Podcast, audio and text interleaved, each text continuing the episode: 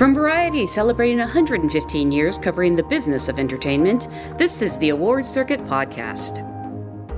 Aaron Sorkin is the king of dialogue. Actors line up for a chance to make a feast of his words, and the opportunity to deliver a Sorkin penned speech is every performer's dream. And yet his monologues never seem out of place. They always fit organically into his stories and his characters, and Sorkin explains there's a musicality to that. It's almost like the way in a musical uh, a musical number always works best when it's the result of words no longer being able to do the trick. You know, mm-hmm. um, uh, you just met a girl named Maria at the dance at the gym, and you're gobsmacked in love and it's not enough just to say hey i just met this great girl and her name is maria you got to run down the street singing a song just about how beautiful her name is okay? We haven't even gotten to her yet. We're just singing about her name. And words don't work anymore. We have to uh, sing a song.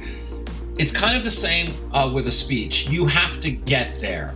I'm janelle riley. On this edition of the Variety Awards Circuit podcast, we talked to Aaron Sorkin about the trial of the Chicago Seven, which just received six Oscar nominations, and his overall amazing career. Additionally, in this episode, we speak to Helena Zengel, who's Tom Hanks's young co star in News of the World. But first, on the Awards Circuit Roundtable, we go through our reactions to this year's Oscar nominations. It's all on the latest edition of Variety's Awards Circuit podcast. Stay close. Hello and welcome to Variety Award Circuit. I'm Clayton Davis, Film Awards editor here at Variety, joined today with Janelle Riley. I retained the second spot. Hello, everyone. Everyone knows this goes in order uh, of least to greatest. Oh, see, that was nice. Wow. That, that was just really acknowledging Mike Schneider his greatness. No, you're the best, Janelle. Jazz Tangcay. Hello, Jazz. Hello, Clayton. Oh my gosh, Janelle, you are so awake for this day. I've had like eight cups of coffee since four in the morning. Thank you very much. Okay. And uh, and with no cup of coffee in his hand, Mike Schneider. Yes, I've got my sparkling water. Um, but uh, I was going to say, you all are still pretty pretty perky for uh, having been up super early. Uh, my favorite thing I think was I saw Jazz. You posted your screen grab of your alarm this morning, uh, and you had like specific like you had an alarm at four, and then four fifteen, and then four seventeen, and I think the last one was the get the fuck up. Yeah. Fun, right? I weirdly woke up. Bed. Yeah, I weirdly woke up naturally at like five a.m., which it just shows what a crazy insomniac I am. But um, I probably could have fallen back to sleep, but I figured, yeah, I'll just stay up. You know, Oscar nominations, why not? Yeah. Oh my goodness. Uh, there were no surprises there anyway, so it doesn't matter. Yeah.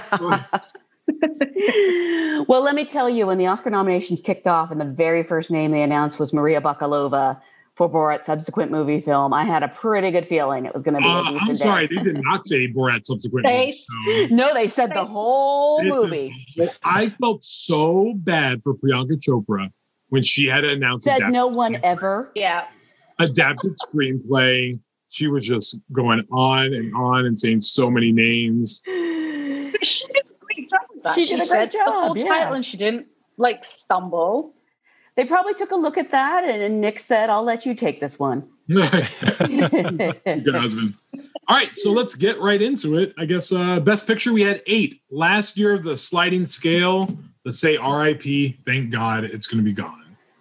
Oh, see, I, I don't like switching to an automatic 10, but okay. Why? I think we get I think Borat subsequent movie films best picture nominee. Mm, possibly, but there's there's something maybe I'm an elitist, but there's something I like about people saying these are the ones that made the cut. I mean, it'll be the same thing, but just like they just keep going through the ballots until they get to 10. Sure. As to eight or nine. I was a fan I, of five, to be honest. I mean, I, I also like, if you're not going to, I think if you don't do straight 10, go back to five. So I hate this middle ground. I agree with you, Clayton, though. I do think Borat could have been like borderline. Um, Wait, hold on. We, we started off at the wrong spot. Hold on. Mike Schneider, share the news. He saw Minari Let's go. uh, so good. So good. Uh, I I, uh, I, I joined Janelle's mom. Uh, I've already been a Steven Yeun fan for a while because I, I wrote a lot about back in the day. I love Steven Yeun, but now like a new side of him. He was great, but of course, Alan Kim. Oh, Oh, oh, But add, add me to the list of people who are trying to adopt Alan Kim. I know that list is long at this point, but eventually they'll get to my name, and I will totally bring him into my household. And and joint will be- custody. We can each take him one day a week. Look, why I don't we just adopt him at Variety and like right, right. true. Can, can a magazine adopt a child? Because maybe we could. I mean, listen, have Jay Penske as your dad. I mean, that's got to be. Yeah, he would do I'll okay. take that deal too. um, but yeah, I'm so glad that Mike Schneider made it to the party on It's that. such a wonderful movie. It's funny. I had quite a few people text me this morning and say, like, well, uh, you know, I'm going to see Minari now. And I was like, I've been telling you to watch it. You know, it's, I guess it does show like how much the influence Oscars have. Like it's, it's, Yeah. you know, I, I thought everyone had seen it. So I'm happy Well, to hear think that those few what's- what- holdouts. What's what's interesting, I think, about that is that because so many of these films are available on streaming, Minari is one that's not. I think it's weird that we, we live in this strange barrier to entry now where because so many films are available, it, it is hard to imagine plopping down 20 bucks for, for hmm. on demand when you know eventually it's going to make it to a streaming service or somewhere. So so I wonder if that was sort of the barrier to, to more people seeing it. Michael, more important question. Have you seen the Snyder Cut? And is that going to be eligible for Oscars next year? or is it an Emmy play? definitely not an Emmy play because it's it's it's a it's a new version of a film, so that, that there's no way it'll be eligible for for an Emmy. But uh, no, but the reviews. I mean, what do you make? I mean, yeah, they're pretty I'm positive. excited. Yeah. Uh, But you have not seen hours? No, I've not seen it yet. I mean, because I mean, it's a limited series, right, or something. it yet. Pretty Yeah, I will it. It's so it's really not eligible We have no. Emmys. I actually have no Yeah. idea. I, I don't. I, I think it's just a recut. It's like Blade Runner getting a recut thirty times. Okay, that makes sense. Yeah, I, I don't think you can put that up for anything at this point because it is just someone re-editing a film. So People's choice. Um, um, choice next year. Yeah.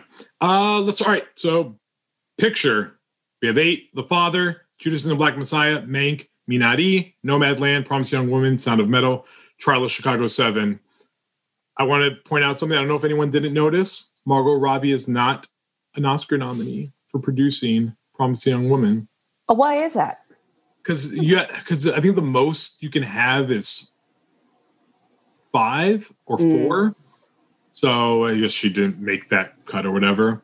So she is not. So she did not join the Frances McDormand boat that I thought she was going to join this year. And and Dee Dee Kleiner, I'm sorry, Dee Dee Gardner and Jeremy Kleiner are not producers on Minari. They're not interesting. No. Wow. Yeah, a lot of the crazy stuff there. Uh surprise there. What's your shock? Ma Rainey's No. Black Bottom missed it. Oh, sorry. Yeah. No, no, no. I was I was about to completely agree. Um, no, no shockers, I would say, but disappointed that Ma Rainey, One Night in Miami, and Borat didn't make the cut. We knew, you know, it would be challenging, especially with Borat as a comedy. But um, it's a good lineup. You know, there's there's Yeah. no Did anyone tell you guys that Ma Rainey was missing? I don't remember if someone mentioned that, and they got made fun of a lot by saying Ma Rainey would miss Best Picture. But I don't know. I'm just talking out my butt. I think you're referencing yourself, but you're assuming that I pay a certain amount of attention. It wasn't you. I, I was I was referencing film Twitter actually. Well, I was the person who was saying all along and feeling like a jerk that I didn't think Delroy Lindo was going to get nominated. Yeah, And I didn't want it to be true, but yeah, I certainly, I, I, I I'm surprised. I'm surprised how many people took him in the end. Anyway, Yeah, regardless. thinking he would get in. Yeah, I mean, yeah, I mean, it's, but it's a good sign because Paul Raci made it into supporting actor, and it was the same thing, you know. So he had Critics' Choice and BAFTA at least. yeah, Or he had just Critics' Choice. Um, director Thomas. Vick- yay, Thomas Thomas Vinterberg. Vinterberg. David Fincher, Lee Isaac Chung, Chloe Zhao, Emerald Fennell. I knew there would be a European white guy. I just picked the Yep. wrong one. You went with Florian Zeller, right, for the father? Yeah, yeah. Uh, obviously, the person that I, I guess we would would say was snubbed, um, considering the lineup of the DGA, is Aaron Sorkin, um, who's actually this week's guest. Um, he's still nominated for screenplay, and his film is nominated for Best Picture, so not too shabby. But uh, I was a little bummed not to see him here in director. I, I think that people take his work for granted as a director, and because he is such a famous writer, right, they're right. I was like, going to oh, say yeah, there's Yeah. Yeah, so he, he's he's one of the writers. He's not one of us. No. Yeah. Yeah, I, I heard that from uh, an Academy member that said he's a writer, not a director, and some people they thought he was gonna have trouble, and I was like, eh, maybe, but Yeah. you know, and it just happened. It made sense. Yeah. That it's- director's branch is tough, right? Like, which is why I, people, yep. you know, then- with the women, it was like I felt two were going to get in. Like we knew Chloe was going to get in.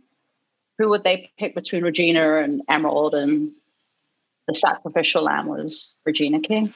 Listen, I, I I would I would even say, and this may be controversial. I don't even know if like Chloe and Emerald were like necessarily top three, like in nomination tally, just because they're such a boys' club sometimes. And I and I wonder if like they just skated through. Like I was I was very worried that we were just gonna get one. I'm just so happy they're there. Yeah. That's what I'll say. Yes. Yeah. I rewatched Promising Young Woman last night for like the fourth time, and I pick up things every single time. And this time I was just really, really in awe of Emerald Fennell as a director. I also realized she cameos as the woman who teaches, gives the makeup tips in the YouTube tutorial that uh, Carey Mulligan's Oh my character watches. No. Yes. No way. And no Everybody's best gonna go supporting actress nomination. But yeah. Everyone's going to go off and watch Promising Young Woman again just to see all right. her in that. Easter eggs. Uh, it's like watching WandaVision. All right, best actor: uh, Riz, Chadwick, Anthony, Gary Oldman, Steven Yeun. So I have to say this because the story will be out by the time we're all listening to this. Ooh, exclusive.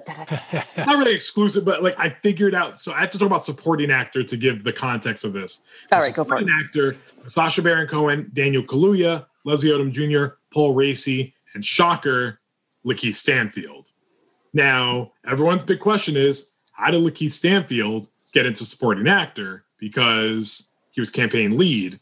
And we are assuming a fair assumption was, hey, they probably just thought it was an ensemble. I don't know how you watch that movie and think it's an ensemble, but whatever. So the way Academy rules work, and if you kind of paid attention to my personal ballot, was that Kaluuya was very heavily debated that he was lead, which I believe he is a lead. I think they're co-leads. And I don't think there was a single ballot on there. There may have been one or two, but I don't think there was a single ballot that had both of them in supporting. I think Kaluuya got votes in lead with Stanfield having ballots, uh, getting votes in supporting. And the way it works is if you make the top five in both, whatever has more votes becomes your nomination. So what happened probably was Gary Oldman or Steven Yeun is not really an Oscar nominee. They got like allowed to become one because Kaluuya had more supporting votes. So he goes into supporting, and Stanfield had enough to get him in supporting also. But I think Kaluuya had enough nominations in both categories. That's interesting because the thing is, I didn't realize, you know, unlike the Emmys where you decide what category you submitted and that's it, that that wasn't the case with the Oscars. That it, Well, it- you you do submit in a category, but the Academy can basically ignore that, Yeah. correct? Yeah. Yeah. So Yeah. so history, Kate Winslet uh with one supporting all year for the reader, got kicked to lead. And the assumption was that she got in both for Revolutionary Road and the reader, and they just allowed the reader to represent because you can't be nominated, you can't be double nominated in the same category, even for two separate performances, which is really a dumb rule. Um now they've always they've done a lot of kicks from like supporting to lead. So Kate Winslet, Keisha Castle Hughes did it. Um For Whale Rider. For Whale Rider. I don't remember. I don't know if you guys remember the Benicio del Toro Traffic because he was supporting, but he got in lead and one lead at SAG. So I don't know. They if that was- submitted him in supporting, I believe. well, was- no, because SAG honors the the the submission. So I don't re- I don't know if it was a mistake or an error because Jennifer Connelly also got nominated and lead the next year for a Beautiful Mind. So it, that's a really weird thing. I, I, I need to figure that part out. But I think oh yeah, we've never had the reverse. You campaign and lead in like oh yeah, you're really supporting. The closest we got to that was Steve Carell, Foxcatcher, because he got nominated supporting at BAFTA, and everyone thought they were going to pull the switcheroo, and they did not. Right. He ended up getting nominated in lead at the Oscars. Where he was all season. And by the way, the um, Best Actor category is the only one that aligns perfectly with SAG. Yep. SAG went two for five in SAG Ensemble and Picture. Wow. Wow, that's got to be. It's, it's the worst showing since 2007. 2007 had one. It was No Country for Old Men. Although I, I do want to specify that best ensemble does not necessarily equate to best picture. We just sort of relate them in our heads. Yeah. Uh, but since we're on supporting, Lakeith was the biggest surprise of the day and Sure. super deserved. Yep. So happy, such a fantastic actor. So great. Um, great. yeah, and I mean, two huge surprises in that category because Paul Raci, you know, we all been hoping, but he hadn't appeared in any of the major nominations yet. So that was such a thrill. Uh, controversial. I think he's the upset. Oh, I absolutely think he could win. Yeah, actually, I think this category is. I, I- think Daniel Kaluuya is definitely the front runner, um, but I honestly, there's a lot of people I could see winning. Like votes from him, and then I don't. you know, I don't. Well, may, I mean, maybe, maybe.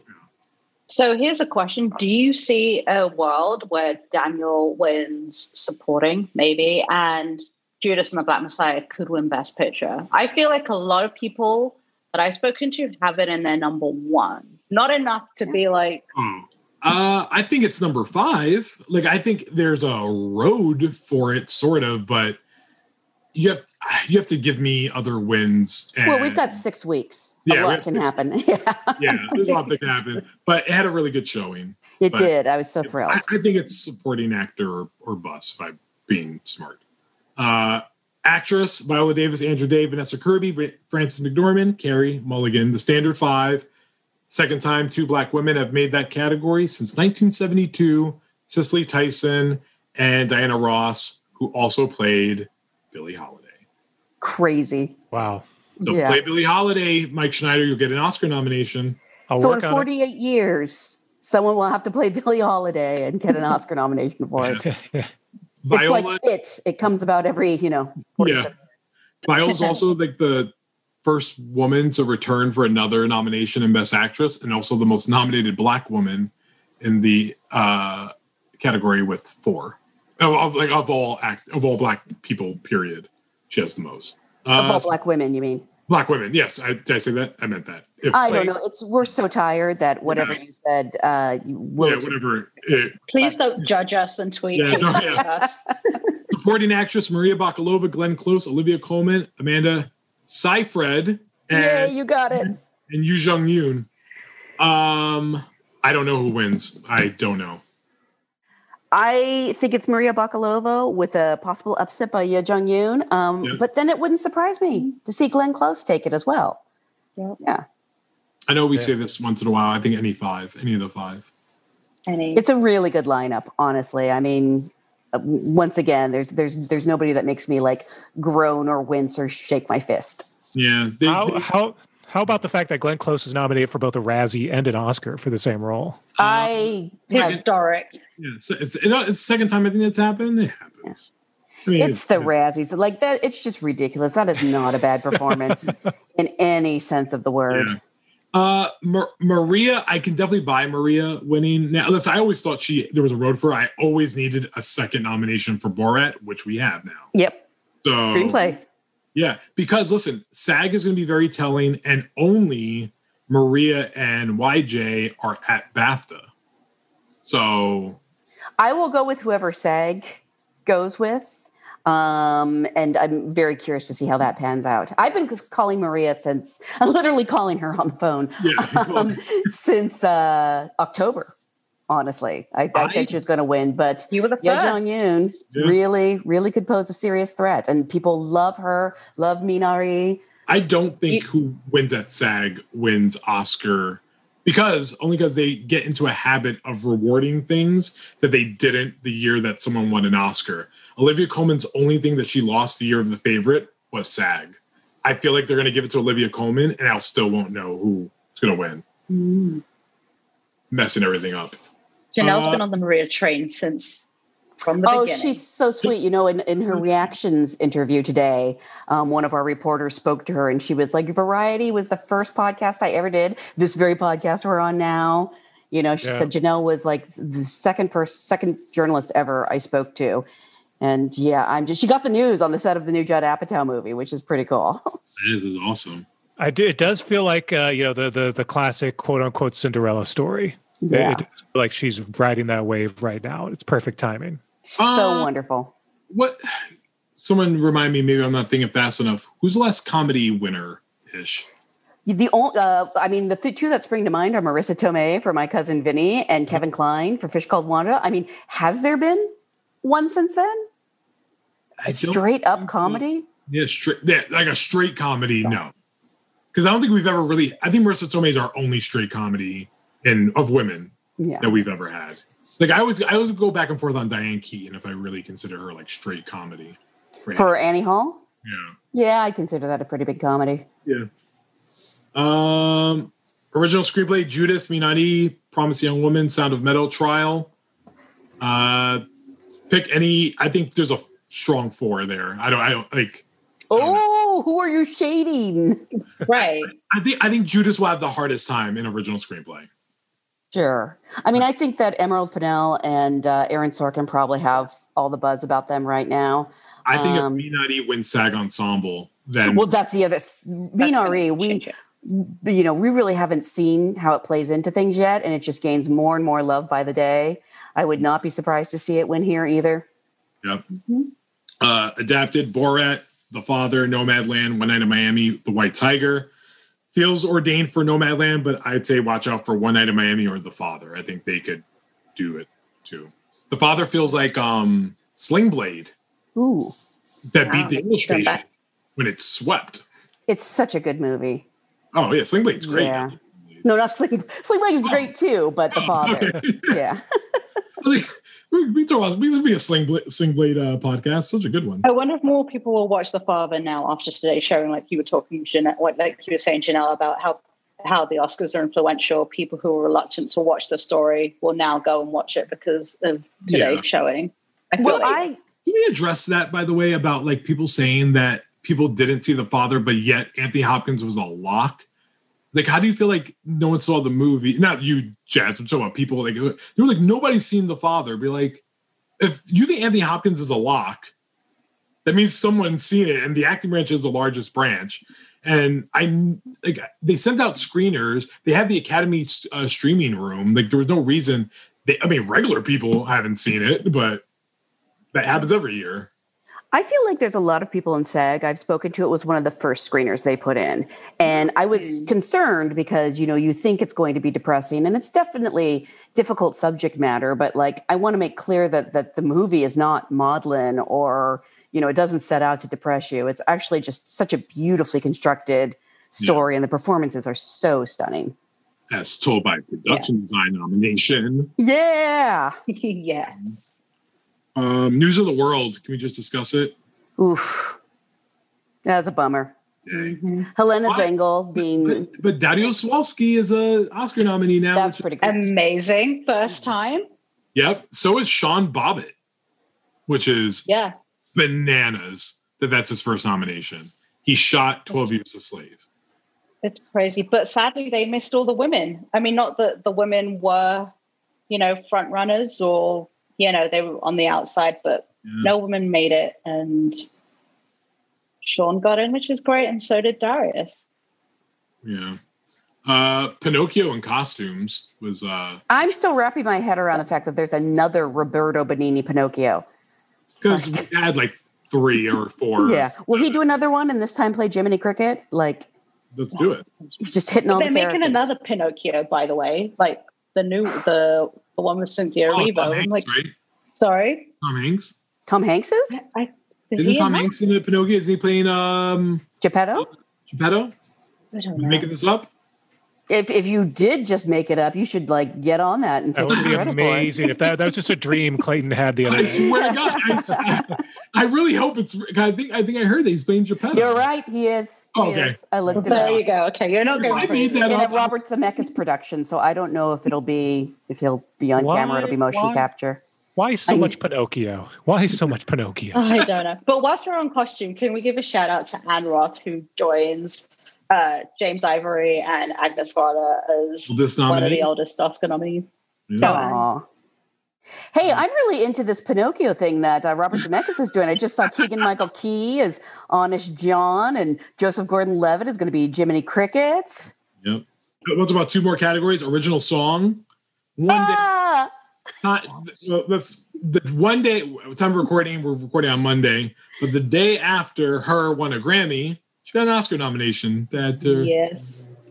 that's All awesome. that's great, but let's talk about Husavik. But wait, wait, wait, one second. I just want to say about her. Like, yes, she won the Grammy last night. She's an Oscar nominee today. She is also one of the first female uh, Filipinos, female, yeah, to be nominated in original song. So Fantastic. Very cool. go Very for her. cool. And Diane Yeah. Warren landed her 12th nomination.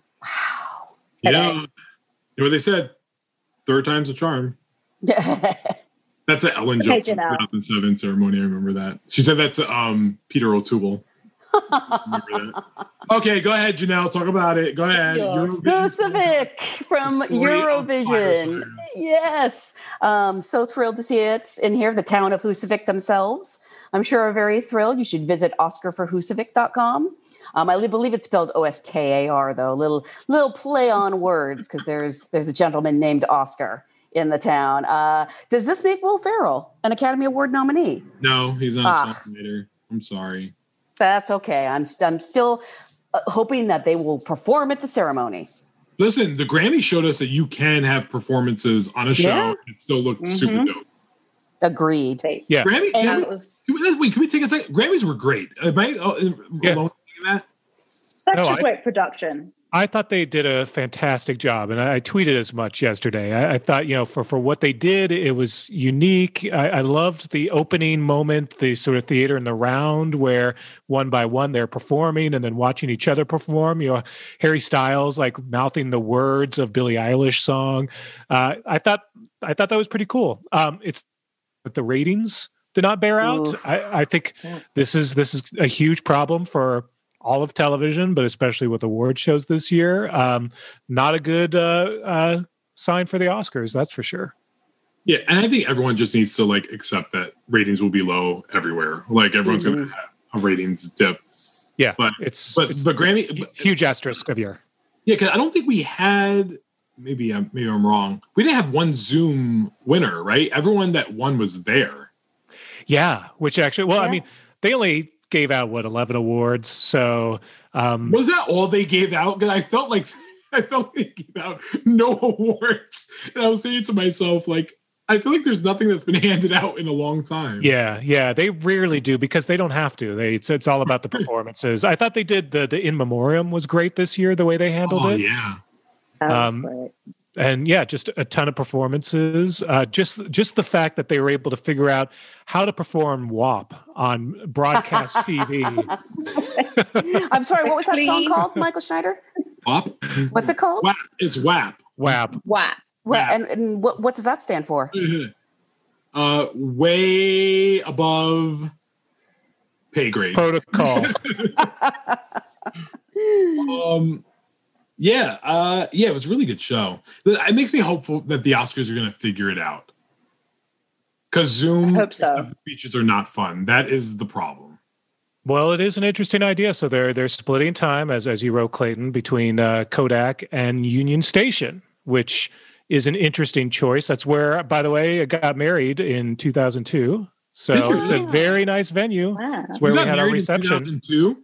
I'm getting old, guys. I got I graduated high school in 2002. Is Union Station? I mean, are they going to be is- all in one now, room now, together? now I get really sad. Yeah, like how are they this is going to do it I at get really sad. I don't understand. Is Union Station one big room?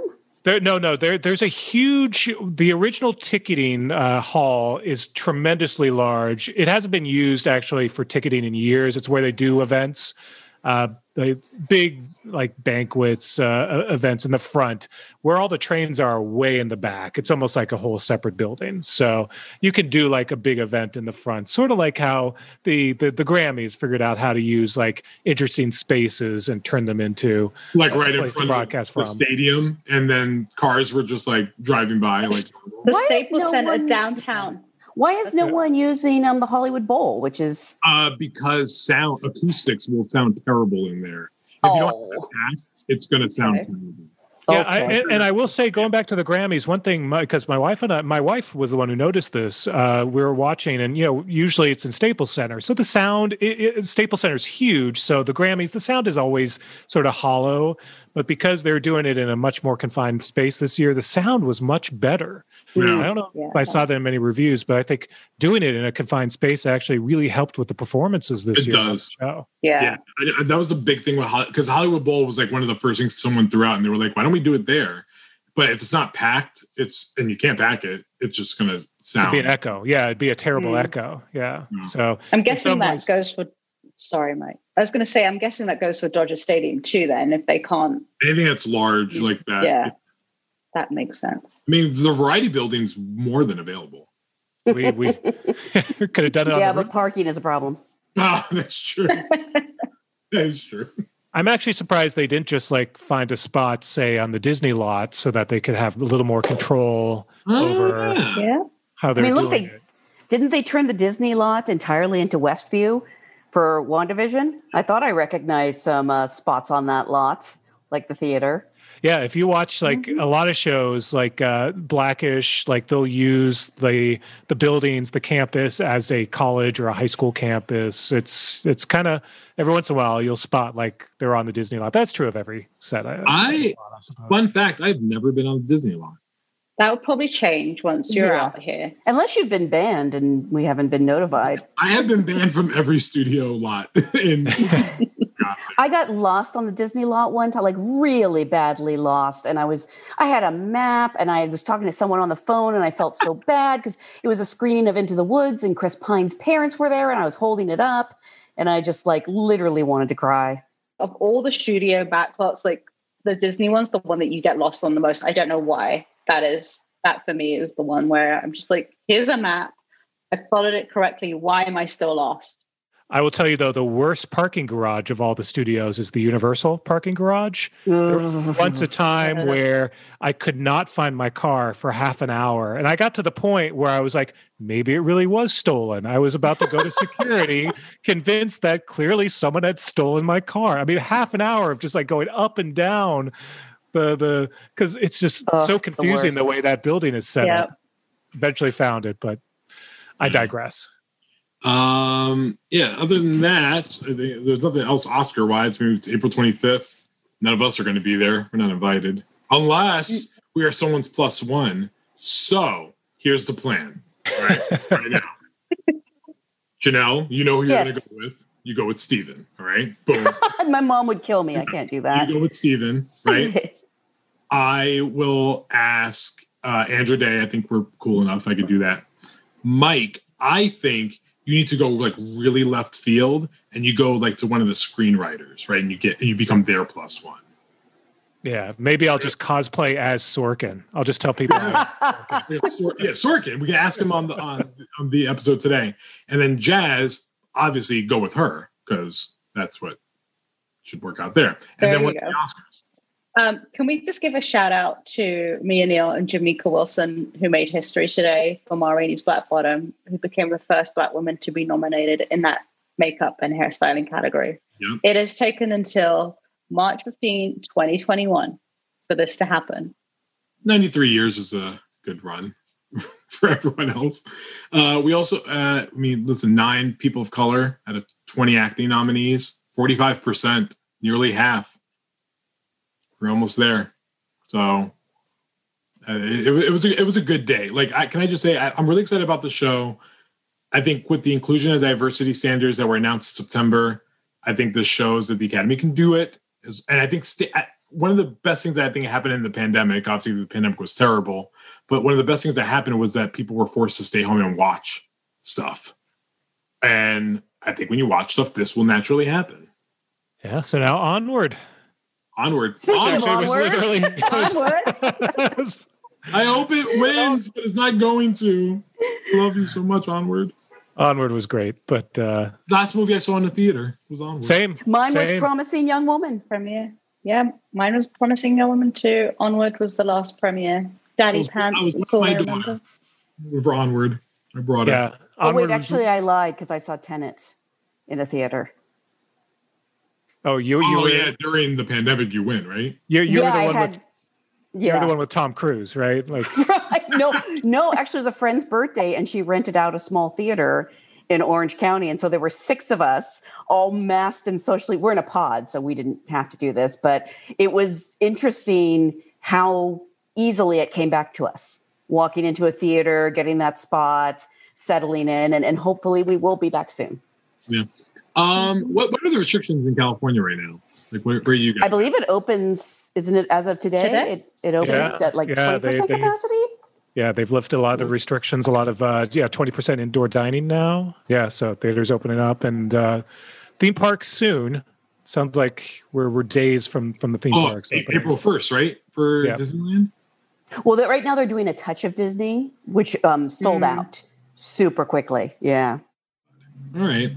With Yeah. that, nothing else. With that, Aaron Sorkin, everyone. Yay, Yeah. the great Aaron Sorkin, Yay.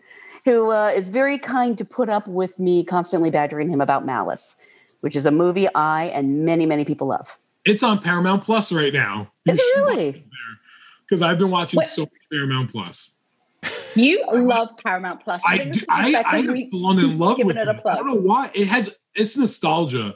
Like literally, I watched three episodes of Are You Afraid of the Dark? I watched uh Our Real Monsters, and it was just like They better be paying you now. For Right. I'm And, like, uh, week in a hopefully, hopefully. I believe the correct title is Ah, Real Monsters. that is true. That is true. Yeah, I just sorry, hurt my throat.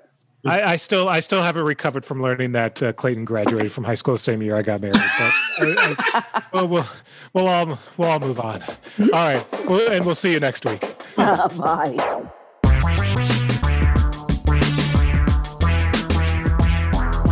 It's Variety's Award Circuit podcast. I'm Janelle Riley.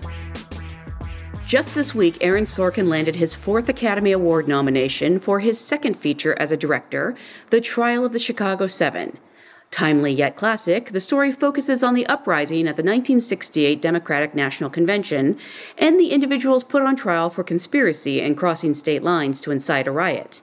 It has earned six Oscar nods, including Best Picture and an original screenplay nomination for Sorkin, whose previous three nominations were for adapted screenplay. We want to underscore again that we're coming to Chicago peacefully, but whether we're given permits or not, we're coming. We're going to Chicago to protest the Vietnam War. And there's no place to be right now but in it. We watched for a decade while these rebels without a job tell us how to prosecute a war. Well, they're going to spend their 30s in a federal facility, real time. People say, you know, Abby, are you concerned about an overreaction from the cops? Holy shit. You all right? Sorkin has already won a Golden Globe for his screenplay and is nominated for a WGA award. For his work as a director, he received Golden Globe and DGA award nominations.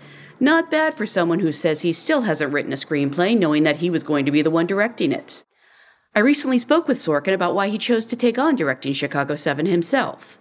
He also talked about working with his tremendous cast, being his own toughest critic, and details his experience with his first produced screenplay, Malice. We began by discussing all the acclaim he's received for directing the film. I can only say this: I've I've had a chance uh, to to work with Mike Nichols, Danny Boyle, David Fincher, Bennett Miller, and uh, and for a long time Tommy Schlamme in television. And I think you'd have to really not be paying attention to not learn something from those people. It's interesting because a lot of writers I talk to, you've worked with a lot of great directors, and I'm, I'm not asking you to to name names or anything, but sometimes it's the directors you don't like as much that inspire you to actually get up and do your own work. Has that been the case? Sure. Um, no, it hasn't in my case. I, I know that there are plenty of uh, screenwriters who became directors kind of as a defensive move, that they had a bad experience with a director or two, and I, I haven't. I truly enjoy that collaboration. I'm not done wanting to work with great directors. Uh, but what happened was, and I still, by the way, um, uh, and I start directing my third movie in two weeks. Uh, and I still haven't written a screenplay knowing that I was going to be the one directing it. I didn't know that I was going to be directing Molly's Game uh, when I wrote it. Didn't know I was going to be directing Chicago 7 when I wrote it. Didn't know I was going to be directing Being the Ricardos uh, when I wrote it. And uh, it, with my first one, with Molly's Game, uh, it was the producers in the studio uh, asking me to direct it, and I said yes this time just because there was something I was afraid we might get wrong uh, in Molly's game if it was someone else, if it was just an unnamed hypothetical uh, director.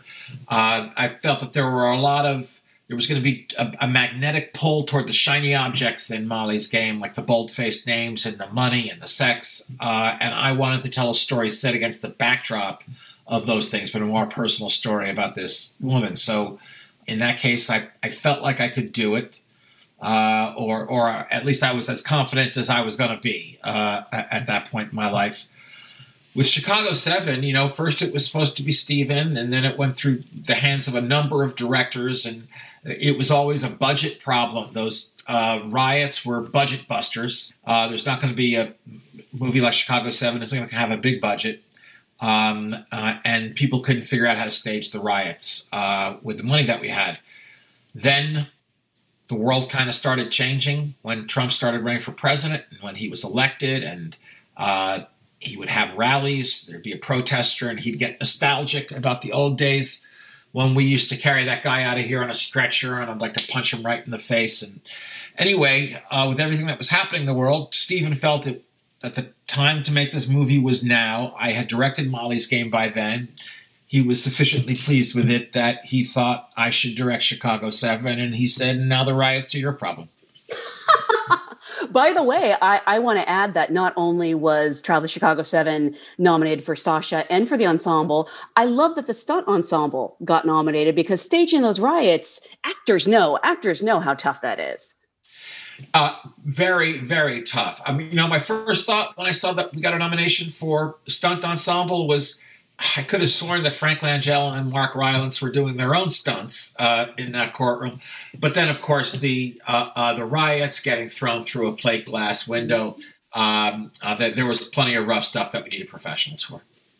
And I'm curious, was was the end game to always direct someday? Because I, I know that you you actually kind of started as an actor and then got into writing. Yeah, um, no, the end game was not uh, uh, to direct to say I started as an actor might be a bit of an overstatement. I, I studied acting when I was in college, got a BFA in musical theater, uh, as a matter of fact.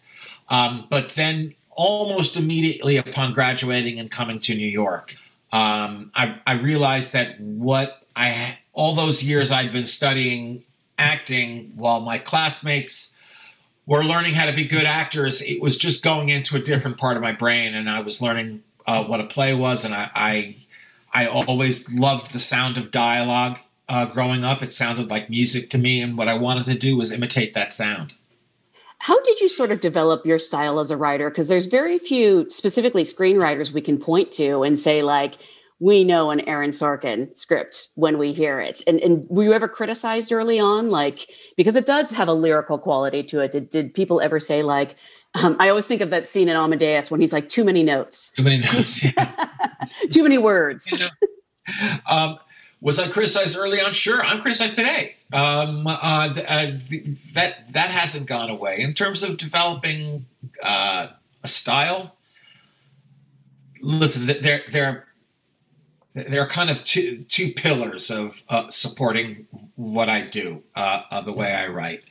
One of them is uh, that I I cling very closely to the rules of drama, to Aristotle's poetics, intention and obstacle, um, uh, that kind of friction. Somebody wants something, something standing in their way of getting it, uh, and uh, showing how your protagonist, the tactics that they're going to use to overcome that obstacle, that's going to be who the character is. You don't tell the audience who a character is, you show the audience what a character wants intention, and obstacle. Um, that, and then I kind of discovered through a, a, a years long process that I'm not able to write like anyone else. Um, I, am I can only write the way I write, and and by the way, I don't mean that I write the way I talk. I I don't. I'm not nearly as articulate as the characters uh, that I write. I can't talk as fast uh, as they do. Um, but I, I do write the way I write.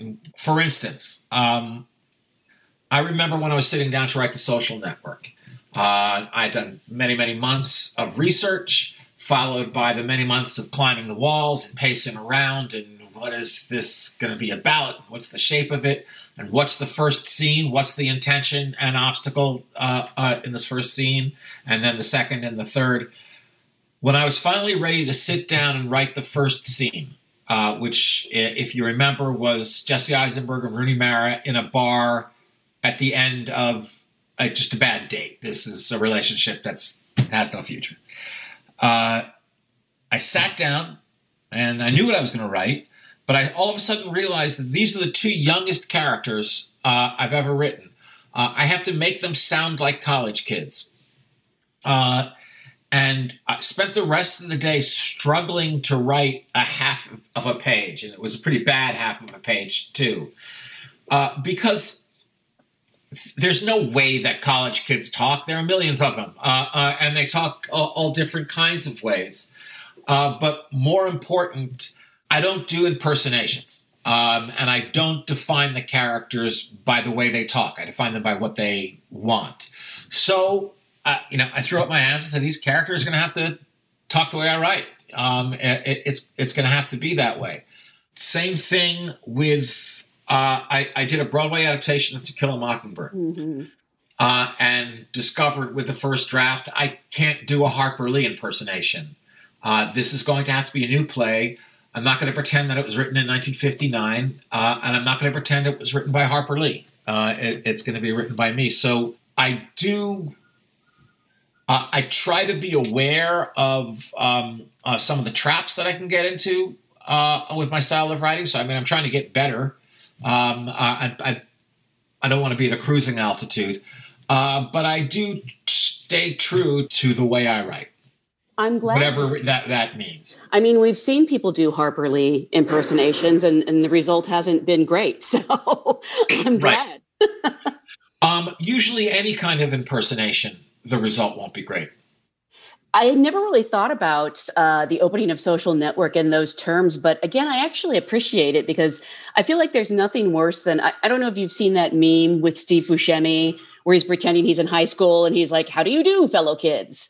uh, I I have yes he's I have was it an SNL sketch or I think was it was Thirty Rock. You're right. You're right. It was. Yeah. It was. He was like a uh, an undercover private detective. That's what it was. That what it was. Infiltrating a school. Yes. To, was, that's fantastic. carrying, carry. I just realized this recently because I ran into him. He was carrying two skateboards. So uh-huh. extra young. Yes. you never want to be the writer's equivalent of that. You know. You mean um like go undercover? No, trying to sound young and hip, you know. Oh, oh, kids yeah, you, crunk. you absolutely don't don't want to be that. Um, and again, e- even if I'm writing characters who are in high school, um, I'm not gonna have them say crunk. Um, uh, this these are going to be high school kids who who know an unusual amount about Gilbert Sullivan. that actually sounds like my high school group, so that makes perfect sense. Mine. um, I want to talk to you about the art of the monologue, and I don't want to imply that I, I, ever feel like you're putting a monologue in a film or a TV show just to have it there. They are very organic. They come about very naturally, but you know we know one when we when we hear it. I think like probably the first time i'm watching one of your works i don't know it because i'm so invested in the story. Mm-hmm. and when i'm kind of breaking it down i'm like oh god like how did he do that? Um, but i think there is an art to it and an art to where you place it. Does it just sort of happen naturally as you're writing or or do you know when those moments need to be?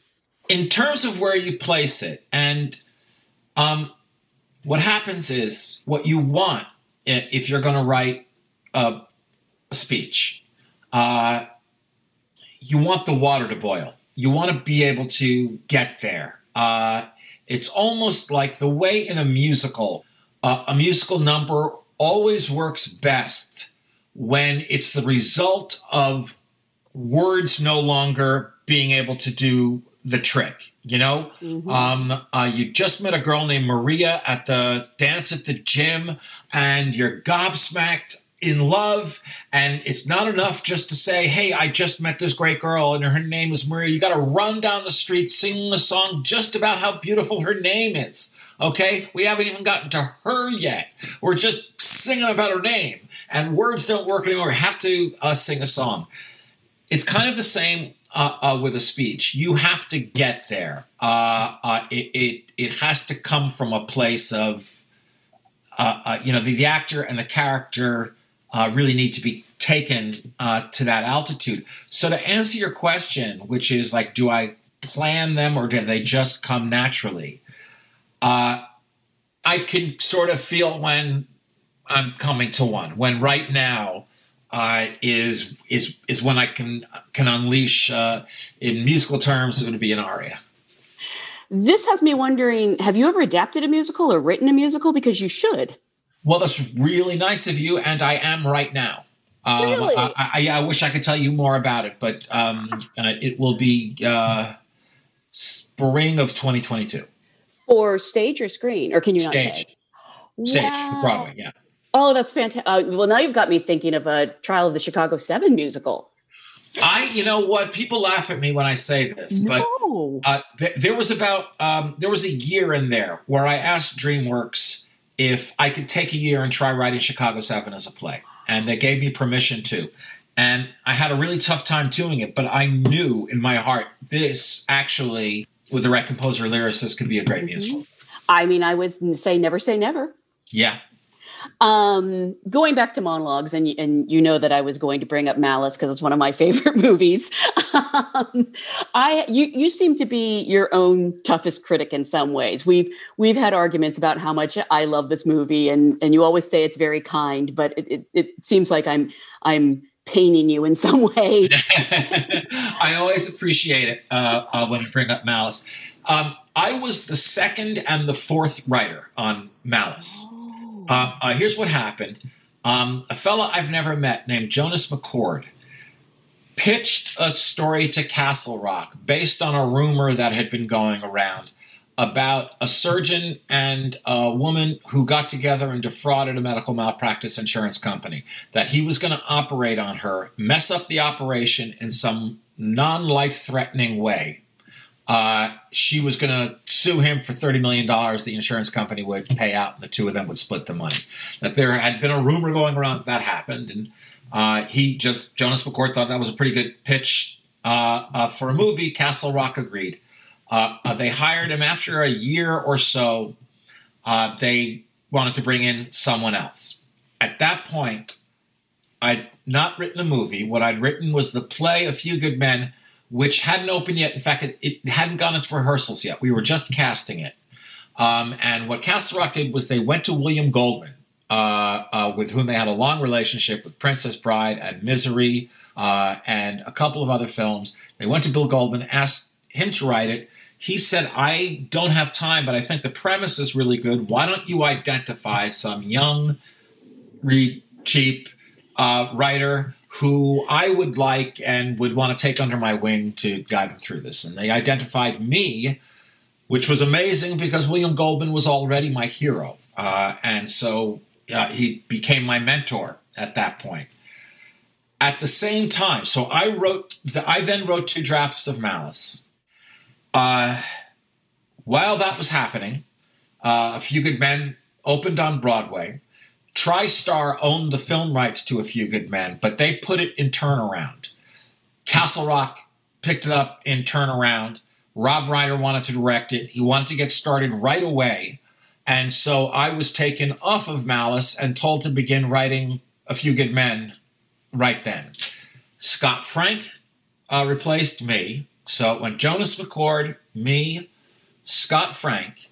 While Scott Frank was on board, Harold Becker came on to direct.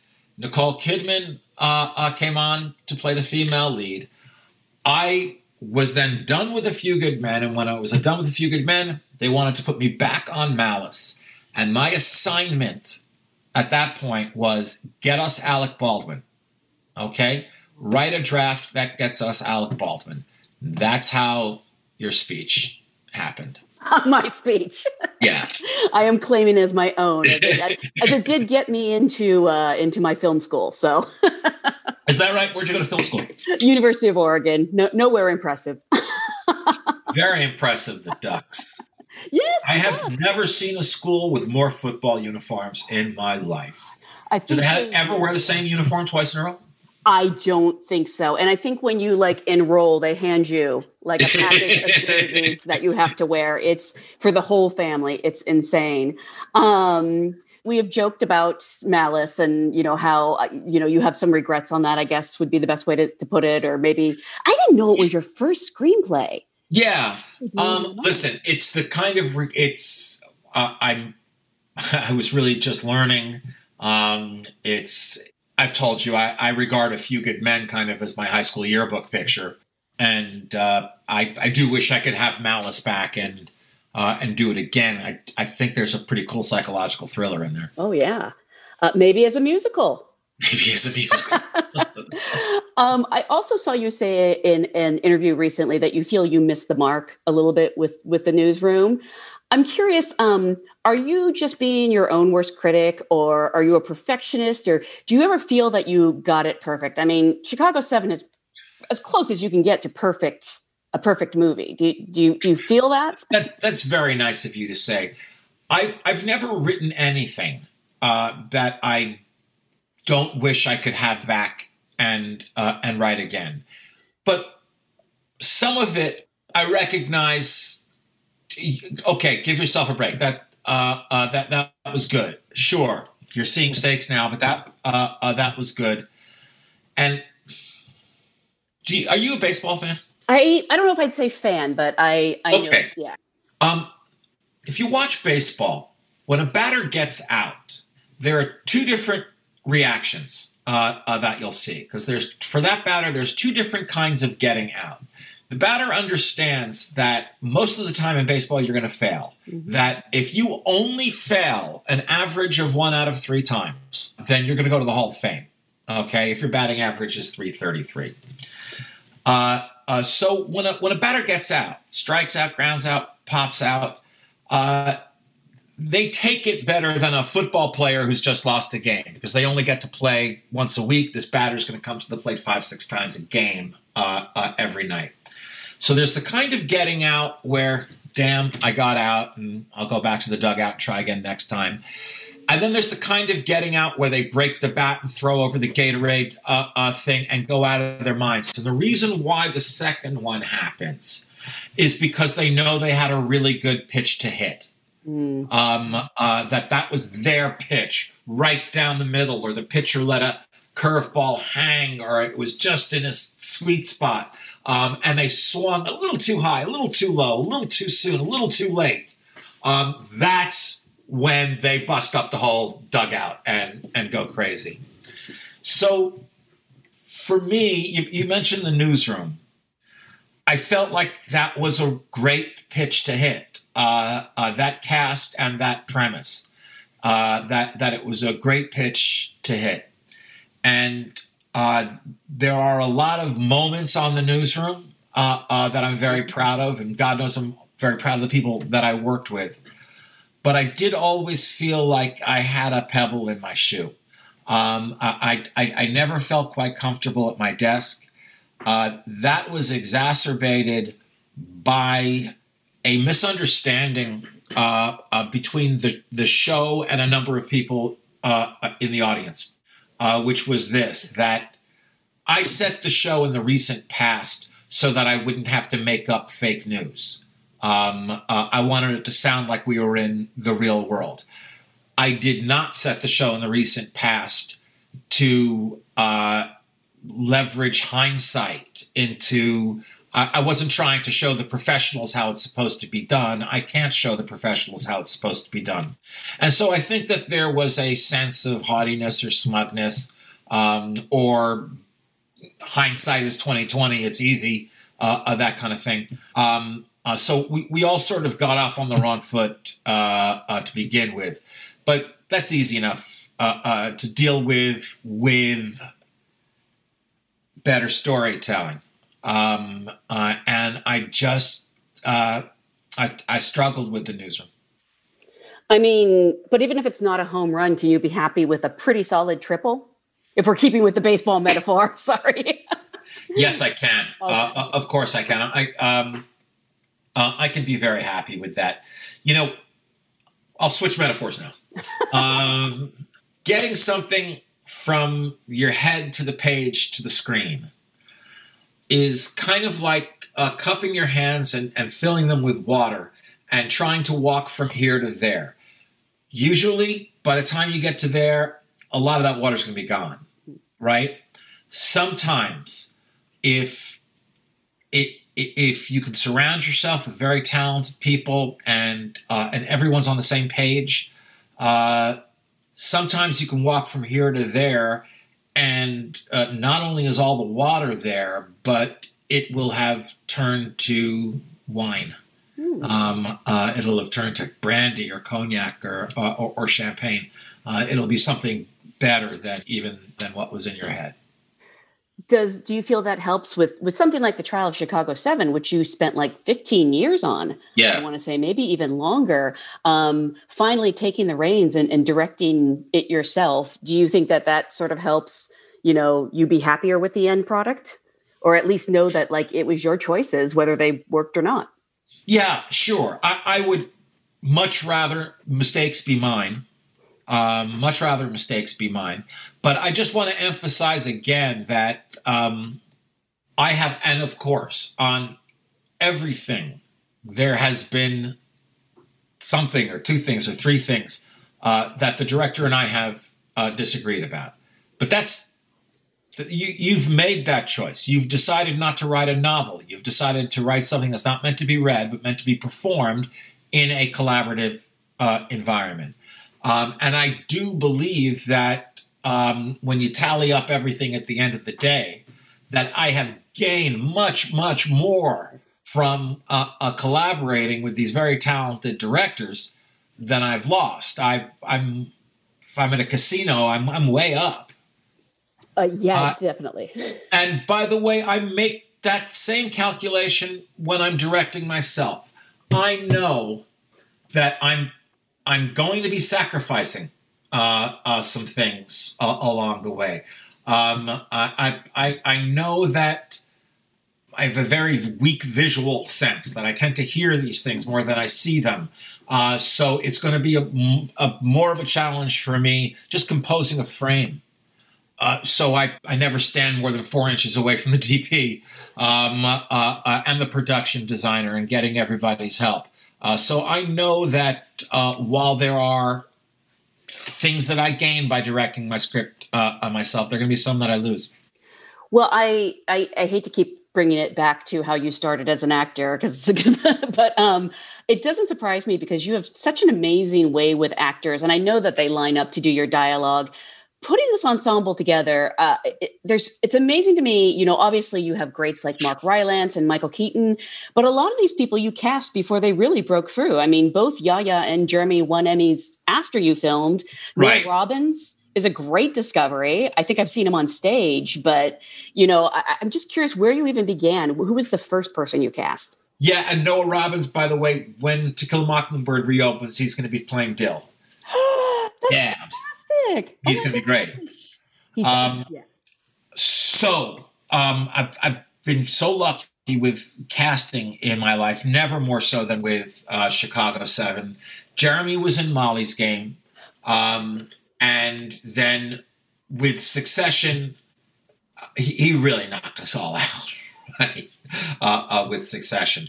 Yahya Abdul Mateen, uh, I was just sent film uh, on Yahya and I didn't need to see him read uh, or anything. Um, uh, and he was in that film, the film that I saw. He he was uh, cast as much for the power of his silence mm. Uh, uh, than anything else. Uh, I mean, I knew that a lot of Bobby's thing was just going to come from sitting there staring back at the judge, who is you know staring back at Frank Langella, who's a pretty powerful guy himself. Um, and uh, Yahya is sensational. We're going to be we're going to be hearing a lot more from him. Um, all of them. That's Aaron Sorkin. The Trial of the Chicago Seven is now streaming on Netflix.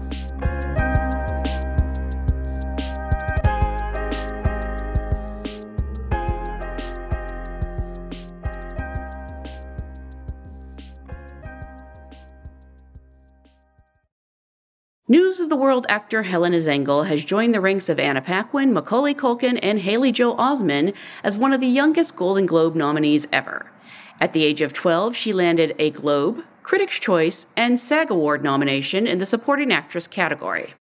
A newcomer to the American movie scene, Zengel has been acting since she was three. Variety senior artisans editor Jazz Tangcay recently spoke with Zengel about her movie, all the nominations, and what's next for her. Jazz began by asking the young actor what these past few weeks have been like, including the virtual globes.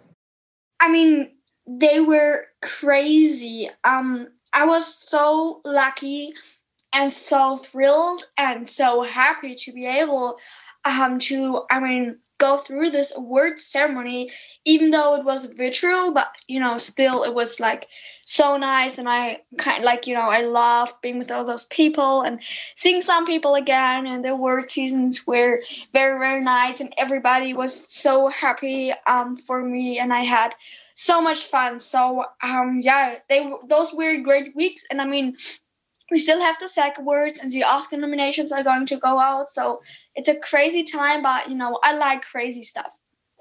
I love that. And had you, I'm just curious, had you ever grown up like watching the award shows or was this like your first experience? Um, well, um, I watched the Golden Globes sometimes, um, and the Oscars, like starting at I think nine or something like that but I wasn't like as aware as I'm now of the other awards like SAG awards and everything. So um, yes, I did watch some like the most famous ones like Golden Globe and uh, Oscars, um, but the others not. But usually uh, I'm really excited for uh, nominations um, coming out and everyone um, going to ceremony ceremonies because you can meet people and uh, I think even being there would be nice and maybe next year if we or if I'm going to get nominated uh, maybe I'll go to a ceremony if and if not I'll go some other day but I think ceremonies and everything's always so nice uh, there's just like a hot film fever in the air you know what I mean like it's oh. always really fun totally and um, so let's talk about News of the World. This is your first Hollywood role. Yes. Um, let's talk about that audition process. And you flew to London for that yeah. audition. What do you remember about auditioning? Um, well, yeah, as you said, I went to London, but first of all, we had the first audition in um, Germany, and then we had the second audition, which was yeah, actually in London. I met Paul Greengrass at that day, and I actually got to know that I got my role on that day too. So, you know, it was a great day, and we had uh, lots of fun with Paul. He's a very very nice guy, and um, yeah, we just talked a little bit. I did some scenes. I had to bite my mom. and um, yeah, then I got the role. I mean, it sounds so simple, but yeah, it was uh, an amazing day. And after that, we were like going down the streets in London and like, yeah, kind of celebrating. I want to hear this story about you biting your mum because I think you've mentioned that in the past. I was like, wait, let's hear the details. Um. Well, yeah, it's officially officially true. I had to bite my mom to get into the movie with Tom. Um. Um. So it was like this. Um. We went to London and we had a, a great hotel, um, the Soho Hotel, and you know everything was. Mm-hmm. So flattering, and we were so excited, especially me, but sure, my mom too. And um, then we went into the room after one night with Paul, and you know he was so nice. We were talking about so many things, not even about movies. Sometimes we were just kind of talking like friends would do. And at first, I was super nervous, but then I felt very confident with him. And then he said, "Well, let's do the scene." And at first, I was like, "Okay, maybe somebody's coming who's going to do the scene with me or something like that." But he was like, "No, no, no, you can do it with your mom." And then I was like oh, okay. And then, yes, we did the scene, uh, the first scene where I had to kind of play that I'm afraid of him. And then we did the biting scene where he, I think, wanted to see if I can, you know, act uh, with people and bite them, like kind of without laughing and just being natural.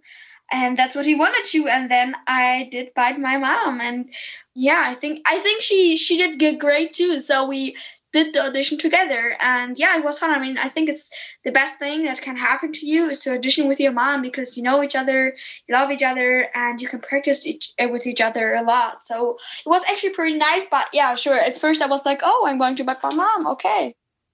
So you get your you get the role and you get to get you get to come to america for the first time except you know it's not the you know the glitz and glamour of hollywood or you know california or new york you're actually in you know new mexico what was that experience yes. like for you well you know as someone who has never been to america i think new mexico was a blessing because um well i think it's great to be uh, in uh, hollywood or stuff like that but I think it was really kind of a blessing because I wouldn't rush into the New York and LA world. I, you know, it was like Mexico, a little bit like Spain, but you were still uh, in America and there were so many nice people.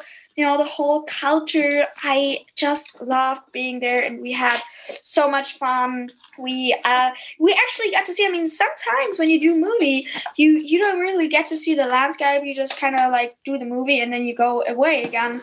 But we had some free days and we always used the time to go to museums and everything. And i got to go to uh this famous museum where all those big paintings and uh, many other museums and we we had a lot of fun uh, eating spicy food, even though I'm not used to spicy food, but still it was fun to eat it, you know, do challenges and um, like kind of, you know, it's it's kind of a mix of Spain and America or Mexico and America.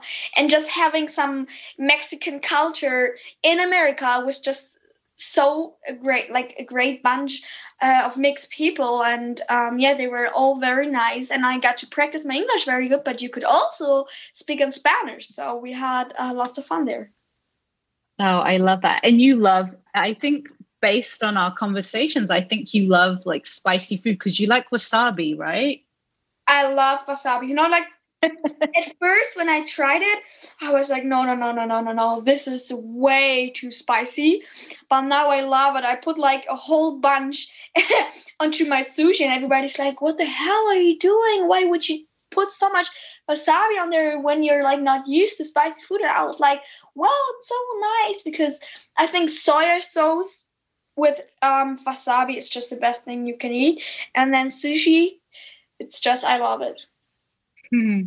Okay, going back to you know New Mexico and filming. I, mean, looking at those weather conditions, it's cold, and then you've got like the heat. To you go from one one extreme to the other. Talk about you know being in that environment and filming. Yeah, you know, this was amazing for me. I had mountains and we sat in the sun I had long desert and we were walking in the snow, you know, it was so so cool because yeah, it was really really extremely cool sometimes. But then you had those heaters and you had like this family feeling on set and then you were drinking a hot cup of cacao and snow was right around you you had everybody around you you really liked and were were used to be with. And when you know even though it was cold we had snow and if it is cold and you have snow i think you can live through it. But if it is cold without snow it's a little bit boring and like i don't like it. But if there's snow you have something to do. You can play in the snow and the horses and um, all the animals were really excited about the snow too. And you know it was just great having those hard and strong weather conditions because we don't have that in germany too and then also we don't really have mountains so um, it was just this whole country made me laugh and be excited every day and um, I mean, I learned to speak English very good. I learned the Kiowa language. I got to know a Superstar, which I mean, I'm 12 years old. I still can't believe it that we're like so close and so friends because for me, it's not like talking about a superstar. For me, it's talking about an uncle or something like that. Right. I, I love that so much. Okay, let's talk about meeting Tom Hanks for the first time. like what was your relationship with his movies before like did you have a favorite tom hanks movie and if so what was it and then yeah what was it like to see him well you know i actually really did not quite know him at first. I mean when somebody said tom hanks I kind of knew who they were talking about, but I did not know him as well. So I did not watch any movie of him before. I so I didn't have a favorite movie, and um, yeah, it was like really funny. Everybody was like, "What? You don't know Tom Hanks?" And I was like, "Well, who is he? I mean, like I know he's a he's like a big actor, but is he like a really like a big deal and everybody's like oh my god helena. And i was like well i don't know but um, then when i knew i'm going to audition for that and maybe play the role with him um, i watched movies of him. I watched castaway the da vinci code the terminal um, splash big and all those very famous movies of him. And um, yeah i mean i think it was amazing and um, meeting him because you know it wasn't planned to meet him. So I was like really excited to meet him and a little bit nervous, but I thought I'd meet him the next day, which like how they said it. But then they were like, "Oh no, uh, well we're going to meet him today," and um, but it was like they said it like one minute ago, and I was like, "Okay, yeah, well it's going to take some time." And then he came in and said, "Hello, I'm Tom Hanks." And I was like, okay, you don't need to kid me because I knew all those people already very good. We worked together four weeks before the movie started, about four weeks. And um, we already had so much fun and fun and became like a family, even though the movie hadn't started yet. And then he came in and I thought like somebody was kidding me because we were like joking around sometimes. Um, like not about Tom, but like about that I'm going to meet him and that I'm going to be very excited and stuff like that. So I thought, like, you don't, you don't need to kid me, like, you know what I mean? And then yeah, he, he he I like he tapped on my shoulder and said, "No, no, it's for me." And I was like, "Oh my gosh, it's him! Oh, oh, holy crack! What I'm going to say now?" And stuff like that. And I was like, "Yeah, well, I'm Helena." And he was like, "Well, it's great meeting you." And um, yeah it was a great nice day because um, i was very excited to meet him. And it was so funny because we were laughing and laughing and laughing because you know he was so confident like uh, yeah here. I'm tom hanks. And i was like oh yeah i'm helena um, but it was very easy to kind of you know accept him as a normal person because he's like a normal person. He's coming in mm-hmm. in long um, pants and very loose pants and um, well, yeah, he's just like you expect somebody who's just getting a coffee from Starbucks. I love that. What did you learn from, you know, spending how much time did you spend shooting the movie? Um, we shot the movie three months, about three months, and um, well, I took away a lot. I I learned to appreciate even more um, like the Kiowas and the uh, Native Americans and their story. I could learn a lot, really a lot about how they like went through that time when they lost their land because there were many like real uh, Native Americans there. And uh, from Tom, sure, I had I got so many advices. Um, we spent a lot of time together and became really, really good friends, like best friends. And he's kind of an uncle to me. And he taught me so much. I could learn songs from him. I could learn how to use a typewriter from him. Um, I could learn how to uh, be strong, like w- like take up heavy things. I could learn a lot about acting just just with being with him because he's just. I mean, he's a superstar you can learn so much from him even though you're not talking you just just the way he is. Um, he's such a gentleman, even though like he wouldn't need you, but he really is. Um, yeah, I just love him. He's he's a great guy, and it's great that we're still having contact because I mean we can't see each other, fortunately, and so having contact makes it much more easier uh, to not be sad about that. Oh, I love that, and I, I was going to ask you if you were still in touch, and and you are. Um, what was your favorite sequence to shoot? I know last time we spoke, you said it was the shootout. Is that still one of your favorite moments?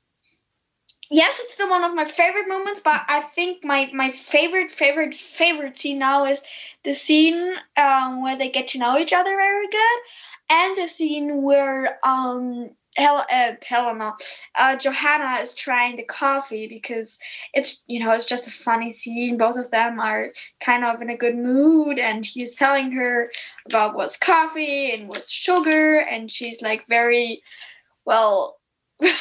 she's like just trying everything, and I think making audience laugh because she. I think Johanna is so cute because she just does not doesn't you know think about what to do. She, she just does it and does not care about what the others think, and that's I think it's like very cute kind of. So I really like that scene, and I think that's my my really special favorite scene now. I love I love that, and I love the coffee sequence. It's it's you know it really puts a smile on your you know on your face. Um, yes.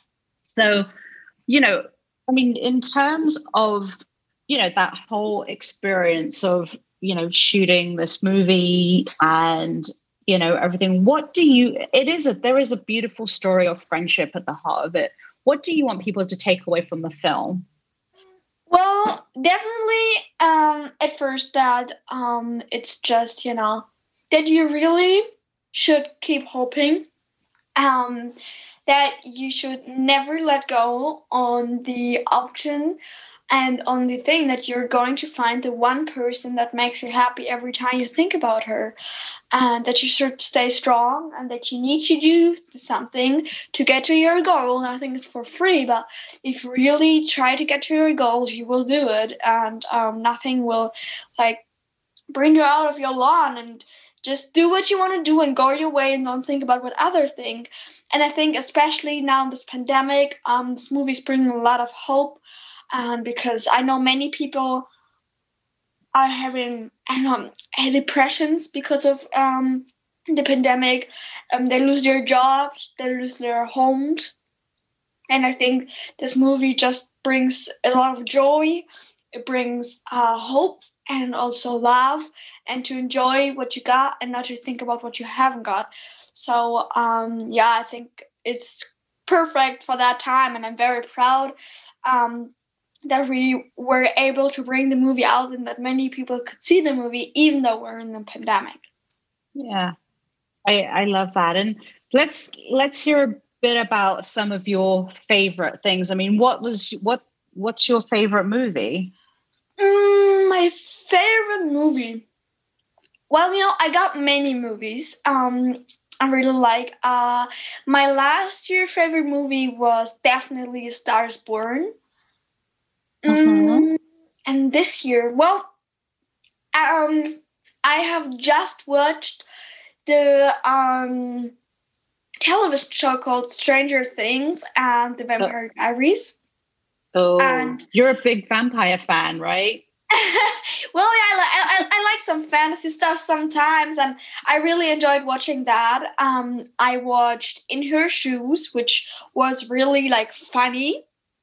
Um, because yeah, it's just a funny movie about a woman who's kind of out of control, and then her sister is like this very straight woman, like a very straight businesswoman, and you know, a little bit boring and she's like bringing life into her house, but they're like having some fights and stuff like that. So that was very funny to watch. And then I like horses movies. And um, well, here and there I watch uh, strong movies like documentaries. Um, Death to 2020 was amazing um, to see all those pictures again, which were really not nice, but still to see that. So um, yeah, I got a bunch of them but uh, still I really love Star Sport, and I can watch it over and over and over, and it just does not get boring. Um, yeah, but in general, like I have many movies. I, I don't even know the names. I have really many. and I know you're a big Lady Gaga fan, right? Yeah, so A Star Born is very important to me. so what's what's next for you? Well, I can't say too much about it, but I can tell you that you will definitely hear from me. We have some deep talks with new productions and new movie stuff, but I can't tell you too close just yet, but you will be surprised. All right, so stay tuned. Yes. Helena, thank you so much for joining Sure. us today on the Variety Awards Circuit podcast. I appreciate catching up with you as always. Thank you, me too. It was a great talk. That's Helena Zengel, the co star of News of the World, now available via On Demand.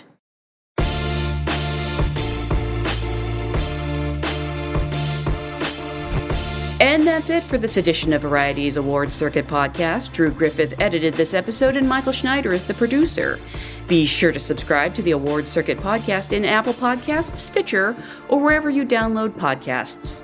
Also, head over to Variety.com and click on the Award Circuit tab to find the latest Oscar predictions and key races, as well as your daily fix of news, analysis, and reviews.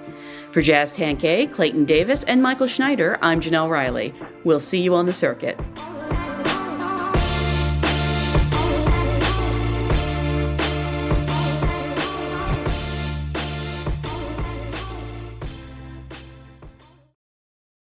America. We are endowed by our Creator with certain unalienable rights life, liberty, and the pursuit of happiness. At Grand Canyon University, we believe in equal opportunity, and the American dream starts with purpose. By honoring your career calling, you impact your family, your friends, and your community. The pursuit to serve others is yours. Find your purpose at Grand Canyon University. Private, Christian, affordable. Visit gcu.edu.